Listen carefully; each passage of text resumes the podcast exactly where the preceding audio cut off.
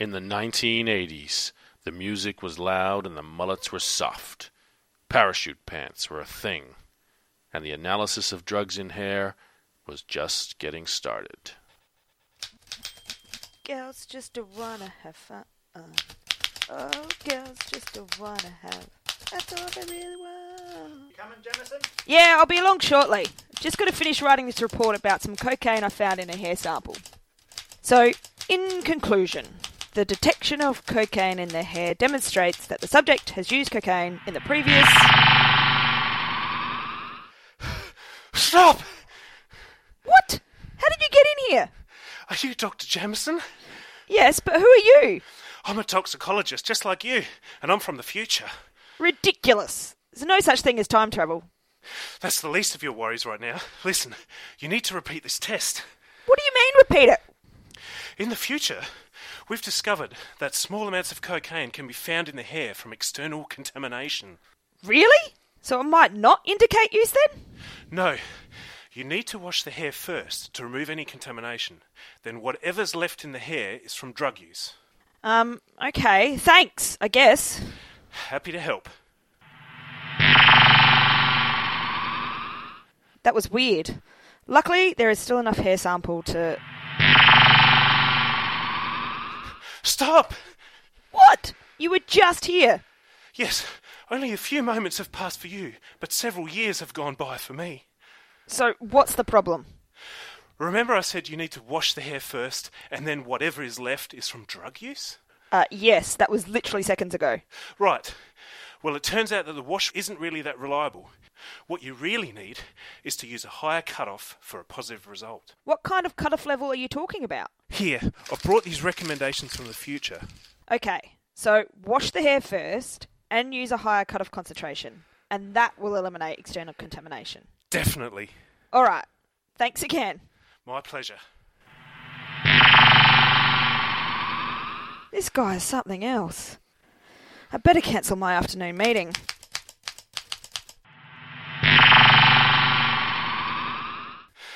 Stop! What is it this time? You know those cutoffs I gave you? Yes, I'm still holding them. Why are you always out of breath? Oh, it's the time machine. It works by pedal power. Better for the environment, apparently. Anyway, it turns out that external contamination can give much higher levels than we thought, even higher than those cutoffs. But I'm gonna wash the hair first. Isn't that enough? Forget about the wash, all right? Some of the external contamination has probably already migrated into the hair, and even if it hasn't, the wash step might push it in. No, what's important is the metabolites. You need to detect the metabolites. Okay, metabolites. So for cocaine, Well, benzoylecgonine is a good one, I think. Probably want it to be at least 5% of the parent concentration too, just to be sure. um, isn't benzoylecgonine a degradation product of cocaine? How do you know it isn't just there because of degradation? It is? Okay, forget about benzoylecgonine. What you really want is norcocaine or cocaethylene, or both. Fine. This is the last time you're going to appear like this, right? I'm pretty sure we've got it all worked out this time. Happy testing. What a day. I need a drink. Stop! Let me guess. You've discovered something else I need to know. Well, yes. Let's hear it then.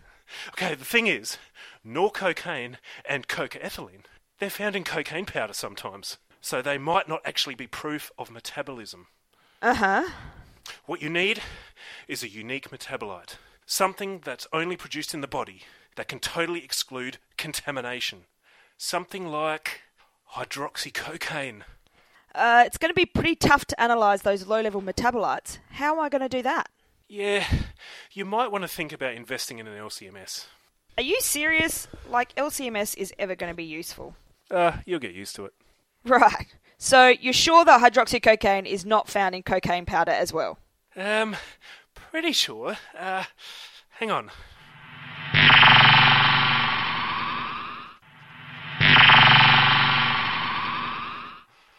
So it's. Uh, here's the thing. You might just want to use hair analysis as supportive evidence rather than proof of drug use. Okay, that's what I thought. I'm going to go to lunch now. Please don't come back. Whoa, she's even crankier when she's young. I heard that.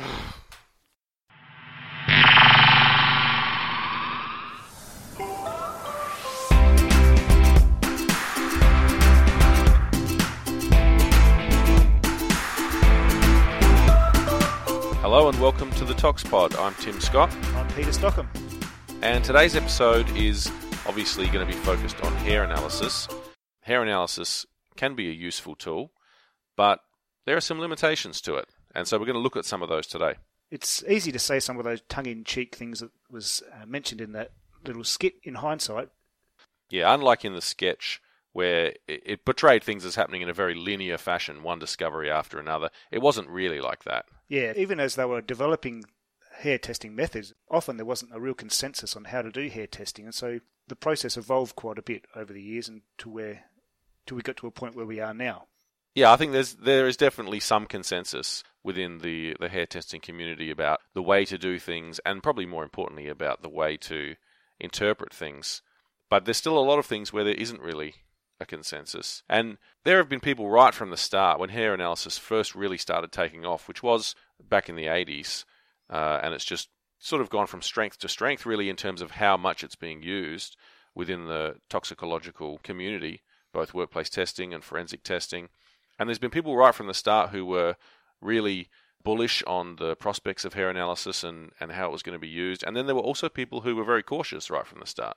So there were promises made probably that hair testing could do more than it, what it actually was capable of after we realised it had a few limitations. Yeah, I mean, th- with any scientific advancement, there's it always relies on the excitement about the possibilities, but then also the caution of the possible limitations. If you don't have those people who are really excited about what is possible, the science isn't going to advance. So, yeah, so you need to have those sort of people. that's right. That's right. We owe a lot to the people who have put a lot of work into research in hair analysis because they thought it could be useful, and in doing so have exposed some of the limitations. But as I said, hair analysis it's got its place, and it's just that the toxicologist needs to be very aware of what the limitations are, so that they're not assuming too much about what it means. There's also the problem with the commercialisation of hair testing as well. Know, we have uh, third-party companies who may use a laboratory, a forensic science laboratory, to do the actual testing, and the advertising that they put forward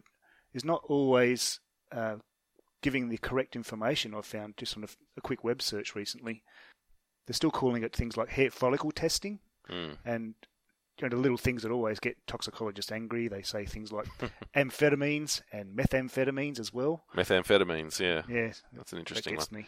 And with hair testing as well, often because it's used quite a lot in workplace testing, you the, end user, the end person who gets the report, is often the person who's having their hair tested, and so for them trying to interpret what it means, it's it's really it's impossible for them to interpret it, but it's very difficult to convey that. They see a, a positive result and they think that means that they've been using the drug, you know, quite recently. It doesn't always mean that. That's right. So even at this point, though, Tim, there's still no um, international standard for hair testing, is there? Not a standard. No, there's guidelines and there's consensus that's been reached by various groups, but um, no standard. No. So why do you think that is? What's what's the problem there with hair testing as compared to urine testing or blood testing? Well, I mean, hair testing is a newer science, so it's been changing so much. Our interpretation of it's been changing so much over the last 20 years or so. I think it's been hard for consensus to kind of keep up with that. And there's been, like the Society of Hair Testing, for example, has put out a number of statements over the years, and they've they've updated them from time to time. But even the last one that was put out, which was quite a few years ago now, the research since then has really highlighted more issues. So at some point there'll need to be an update of that, but it's really hard trying to keep up with the current research. And there's also a lot of difference between the laboratories and the manner that they do the testing too. So uh, some methods are much better at extracting a larger amount of drug out of a hair than others. Yeah, and if you're doing forensic testing, that's what you want. You want to extract as much drug as you possibly can because you might be trying to detect a single dose of a drug in a sexual assault case, for example. But workplace testing, you don't want to find, you know, a trace amount of the drug that might have been present that the person might even have just been exposed to and not necessarily taken Yep. many months in the past. So let's take a look at some of the particular issues. The first issue comes along when you're actually sampling the hair, cutting the hair off the head. There's a number of ways that this can be done, and there's recommendations in, in the various guidelines. But many times we've seen hair which has come in to our laboratory and it's been cut at an angle, so you know that completely throws off the timeline of the hair analysis. Um, or it's you can see that it hasn't been cut close to the root. But you're already talking about um, issues that we're getting in the laboratory. I think there's lots of issues before we even get to the laboratory, so we call these pre-sampling aspects. So there's still some uncertainty about how fast hair grows. I mean, we've got a fairly good idea, but it may vary between different people. There's also how do drugs incorporate differently between people? What about very young people? How does the drug incorporate into hair in those people compared to adults? So there are a lot of issues outside of the actual laboratory that we have to think about and always remember when we're trying to interpret them. Yeah, there's been a lot of work into trying to determine whether a dose of a drug relates to a hair concentration. Um, I don't think anyone's uh, suggesting that's a viable approach at the moment, are they? No. no, nothing that I've seen. But obviously, different drugs are incorporated to different extents. It's very individual dependent. So if you've got darker hair, you might incorporate some drugs better than someone else who's got lighter hair. So, and of course, when we're talking about for most laboratories anyway, when we're when we're doing hair drug testing, we're talking about analysis of multiple individual strands of hair, aren't we? And by strand, I don't mean a lock; I mean individual st- hairs. Yeah, multiple hairs. Yeah. And so each within a certain lock of hair that's sampled, some of those hairs may have been growing faster than others because they go through the different stages of development. Oh yeah, undoubtedly they are. Yeah, so hair grows through different phases of development and growth. So it goes through a growing phase, which I think is called the uh, anagen stage, and also through the telogen stage where it starts resting, and then it gets shed. So within a certain area of the scalp, different hairs are in different phases. So that means after a, a length of time, because each hair is growing at a different rate, within a lock, the drug can be spread out quite a bit over time, depending on what sort of period you're looking at. Yeah, which is why segmental analysis is actually a pretty important thing, but it's not always done because there's a, a cost factor involved. For Oh, every yeah. segment you're analyzing, it's another test that you're doing. But that's really the best way to get the whole picture of what's what's going on within that that strand of hair. And so there's never a, but the, even the segmental analysis is never a clear cut-off between one month and the next month. It's always going to be a fuzzy borderline there. And particularly also when we're talking about sampling the hair, as we mentioned before, cutting the hair at an angle can vary between different people. There's so there's always a danger that the person sampling the hair can take a too large a tuft, and in doing that, it's very difficult to get a very straight cut across that area of scalp. Yeah, so the root end may not be aligned as well as it could be, so it's very difficult then to make an accurate prediction of time frames. Yeah, and then the securing of the hair as well within the, the envelope or the kit, whatever it's being submitted in, is not always done properly as well. And you can have all the guidelines in the world, but when you're trying to train a very large body of collectors, some of whom are not very well trained, it's difficult to get them to always do the right thing. Yeah, and they may not do it very often either, so that's the other problem with any procedure. Yeah. I think there should be a hair collection device, a standardized device that you, it's disposable. It uh, somehow you put it on the scalp and it grabs a certain area of scalp, and then it's got a little razor blade that cuts cuts through parallel to the I'm getting flashbacks to Wayne's World, the, the suck and cut or whatever it's called. And I think also the incorporation of drug into the hair, it doesn't just happen as the hair's growing, it also happens through sebum as well. So secretions on the outside of the hair can incorporate the drug. Yeah, and sweat from And sweat. A, a drug user, it can sort of contaminate other parts of the hair as well. Yeah, there's multiple ways that drugs can get into hair. But then, I mean, some of the research that's happening, you know, in the last few years is questioning whether some drugs even get into the hair via the, the traditional routes that have been thought of through the body, through the blood, Yep. into the hair, something like THC. Now people are questioning whether that even gets into the hair through the blood. Or So is it all just- just external contamination? All of it's env- environmental contamination, you're saying. Maybe, maybe. Don't I don't know. There's I think there's still research going on in these areas to find out. So basically, hair analysis is not a final science as yet. There's still some development continually going on it. Yeah, I mean, is anything ever a final science? No, probably not. But yeah, hair analysis is definitely newer than some of these other uh, specimens that have been testing. It's only recently, in fact, that hair has stopped being regarded as an alternative specimen That's right. compared to something like blood or urine, which are the traditional specimens. So the problem with developing hair methods is they're very difficult to validate because it's impossible to spike a hair with a known amount of drug. The only authentic hair that you can get is from a person who's been using drugs, and you never actually know how much drug is in that hair in, in the first place. So you never know how effective your method is, except by comparison with other people's methods. Yeah, you know how much you're extracting, obviously, Yes.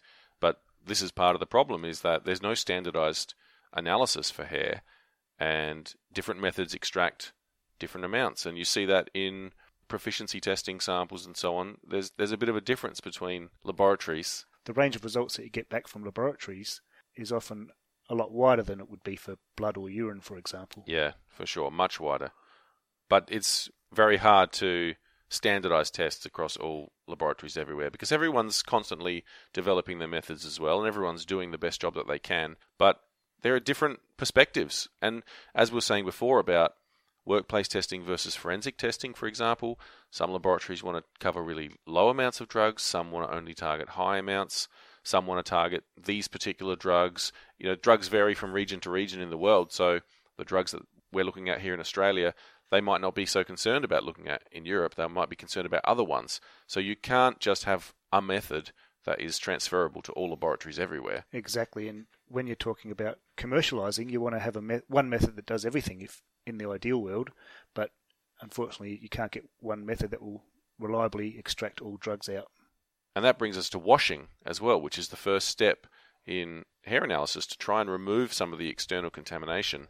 But it's a real balancing act because, on the one hand, you don't want to remove any drug that's actually inside the hair that's come from within the person, but it's very hard to remove all the external contamination and still leave all the drug there that was there inside the hair in the first place. And there's also the potential of some washes pushing the drug into the hair, as we mentioned in the skit. Yeah, that's been a really interesting finding just in the last few years. The advance of new uh, instrumental techniques has actually really helped in working out some of these aspects of hair analysis. And so that work was done using uh, using mass spectral imaging on single hair analysis.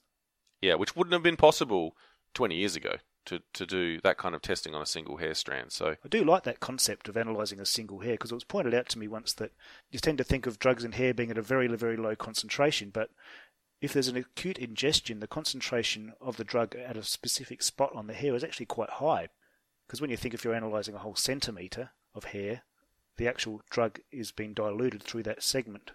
and most of the time people are analyzing more than one centimeter. It might be two or three centimeters at a time. Because of that uncertainty in the time frame, as we were talking about before, you want to make sure you're capturing the time frame in question. But if it if it was just a single dose, then you're really diluting it out by analyzing that much hair. That's right, that's half the problem with detecting these low doses. So with the wash, some labs do a really extensive wash to try and remove any external contamination. And I guess if you're focused on getting as few false positives as possible, then you would go for that approach. But then other labs, and maybe forensic labs are in this category, are erring more on the side of not getting false negative results. And they figure, well, we'll detect what we'll detect, and then we'll, we'll interpret it afterwards. Yeah, there's going to be some issues, but and so they might opt for a lesser wash step, a less rugged wash step, so that they actually are not extracting the drug that's in the hair. Yeah, because often the extraction procedure is pretty similar to the wash procedure anyway, so you can actually be extracting drugs out of the hair in the wash. It may not all be external contamination that you're removing. Yeah, if it's if it's a solvent extraction and a solvent wash, sometimes the solvents are very similar or even identical, and it's just the time frame and the temperature and so on that's different. So it's a pretty difficult balance, isn't it? And it's not really a right answer. Yeah, it just highlights the importance of the final interpretation and knowing about all the limitations as you go. So another thing that was mentioned in the sketch was about cutoffs. And this is where there's some disagreement as well between experts on what cutoffs should actually be used, what cutoffs are appropriate, and it might differ depending on diff- your different circumstances. So often cutoffs are mainly to differentiate frequent users from one-off users. Yeah, I think the terminology that's used in the Society of Hair Testing guidelines is regular use. So you're trying to differentiate people who've been using it regularly from you, you're trying not to capture people who've just maybe used it once Yeah. over the last several months. So, what do these cut-offs actually mean, Tim? Because, as we all know, depending on the method that you use, you're going to get a different extraction efficiency. Yeah, really. So, a 400 cut-off in one laboratory may not be the same as a 400 cut-off in another laboratory. No, it, it depends on your method, and having a set cutoff across all methods everywhere really doesn't make a lot of sense. But I guess in in trying to standardize a little bit some of the testing, you've got to start somewhere, and so having even a cutoff as a rough guideline, I think, is it's useful to have it. But really, if you're using a particular method in your laboratory, you want to be comparing those concentrations that you're getting to similar methods, either in your own laboratory or in another laboratory. And the other thing about relying on cut-offs is that you can still get concentrations greater than the cut-off from the root end of a hair after they've stopped using for several months. Yeah, yeah. Many months after someone stopped using, you can find if they were, uh, you know, a chronic user of cocaine, for example, you could find cocaine in their hair many months later at higher concentrations than the cutoff, and it does decrease over that time. But if you just did one segment, one three centimeter or two centimeter segment, you're not going to know about how it's decreasing over time. All you're going to know is what you find in that time period. So you're saying more segments the better to try to get a, view, a better trend of what's happening in that person's hair. the more segments the better. But also, I think it's just not it's not just about the cutoffs. I think that's become pretty clear. The cutoffs are not the be all and end all. Um, and and I'm not sure anyone ever really said that they were. They're always meant to be taken in con- in conjunction with everything else.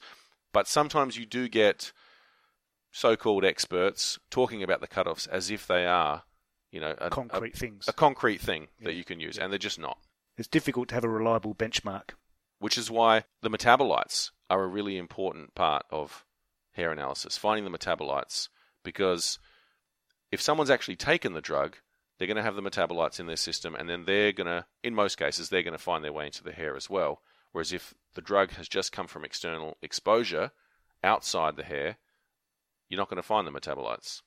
But there's also the problem with that is that metabolites are almost always more polar than the parent drug. And so because the hair is a fairly non-polar matrix, it makes them more difficult to incorporate into hair. So that you need very, very sensitive instrumentation to get down to some metabolites. Yeah, which we do have now. The instrumentation now, I think, has become sensitive enough that we can detect really trace amounts of metabolites. It wasn't always in the past. It's only, I think, it's only been in the last ten years, even five years, that the technology has got to a state where we can reliably detect these really trace levels of unique metabolites. And that's the key, unique metabolites, because it's no good using something like norcocaine, as we mentioned in the sketch, which is also found in cocaine seizures at concentrations at a similar proportion to what you might find in a cocaine user. So hydroxy metabolites are quite important because apparently they're not well they're not usually a degradation product or not usually a metabolic product produced in the plant that the drug may be coming from. But then again, they're much more polar than the parent, so they will be hard to detect. Yeah, so hydroxycocaine, there's several hydroxycocaines, meta, ortho, Right. para, and all of them have been used and are being used to identify cocaine use as opposed to just external exposure. But trace amounts of these have been found in cocaine seizures as No, well. No. And I guess it just comes down to the likelihood that, that, that that's going to happen. You know, they're not they're not present in all cocaine seizures. Maybe toxicologists are just a little bit too used to talking about things in black and white terms. Yeah. It's definitely this or it's definitely that. If you get a DNA scientist, for example, that, that they talk in likelihoods all the time. So uh, it might come down to just whether a toxicologist is prepared to say, yeah, it's unlikely to be from external contamination due to all of these different things. And yes, it's possible that those have come from external contamination, but it's unlikely. It's hard to say how unlikely. I think that's what makes people uncomfortable about mm. it. The difference between DNA and this sort of approach in terms of likelihood, there's no Bayesian analysis you can do on that sort of probability. No, I've never seen anything like that. I'm not. Sh- I'm not even sure if that would be possible. And then something like amphetamine, which is a metabolite of methamphetamine, and obviously amphetamine is a drug itself, so it could be present from external contamination.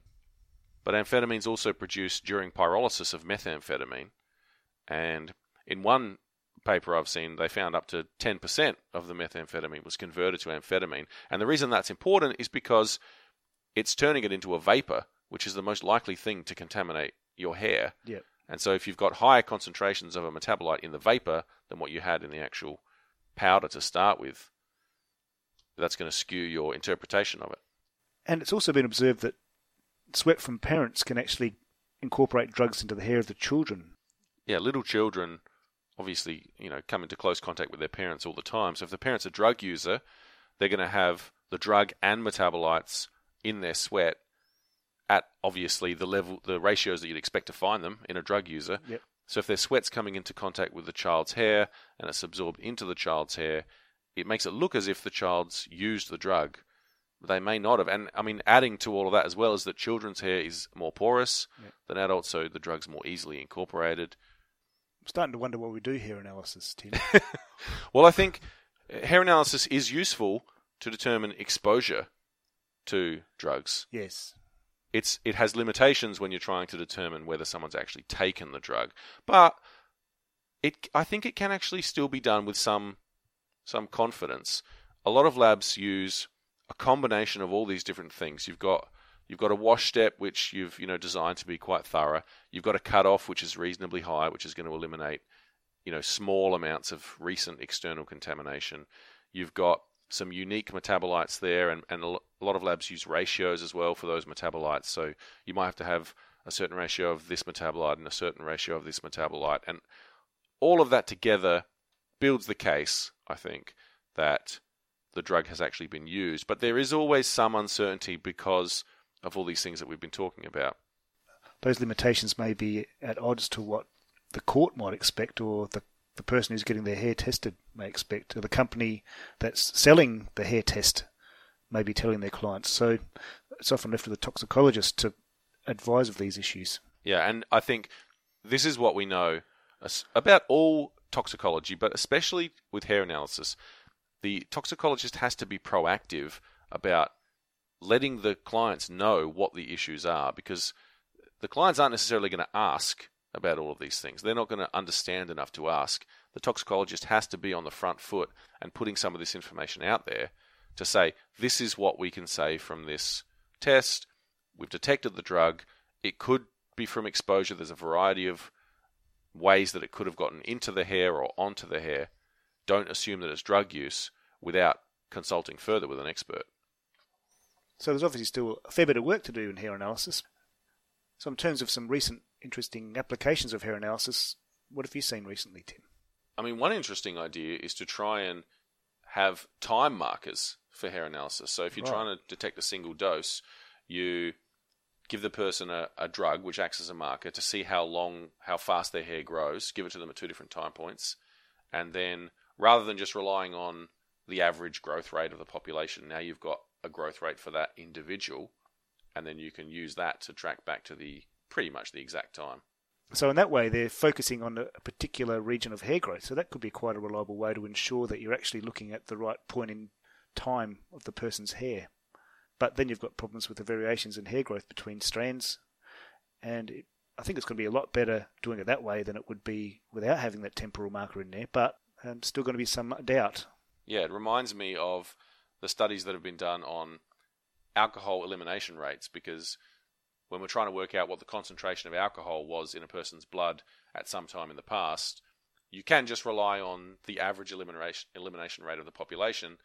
But some some people have done some research to try and work out whether if you give the person some alcohol at a couple of different times and measure their blood, then you can actually work out what their elimination rate is. But what's been found is that there's quite significant differences at different times, even in one person. And a similar thing could be found in hair analysis. That's true. But if you're going to do this uh, sort of temporal analysis, you might start with something like um, deuterated paracetamol or a deuterated drug that's relatively harmless, like caffeine, and that would provide a good temporal marker. Mm. So we haven't covered everything in hair analysis here, obviously, because it's a pretty broad field.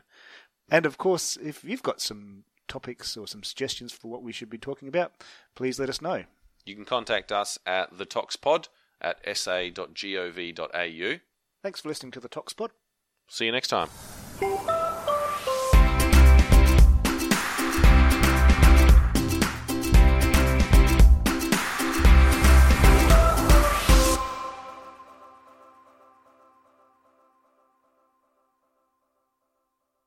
Registration is now open for the 61st annual TIAFT meeting taking place from the 2nd to the 6th of September 2024 in St. Gallen, Switzerland. The early bird rate is only available until May 31st, so be sure to register soon for the reduced rate at www.tiaft2024.org. We look forward to welcoming you to St. Gallen for an inspiring, engaging, and enlightening conference.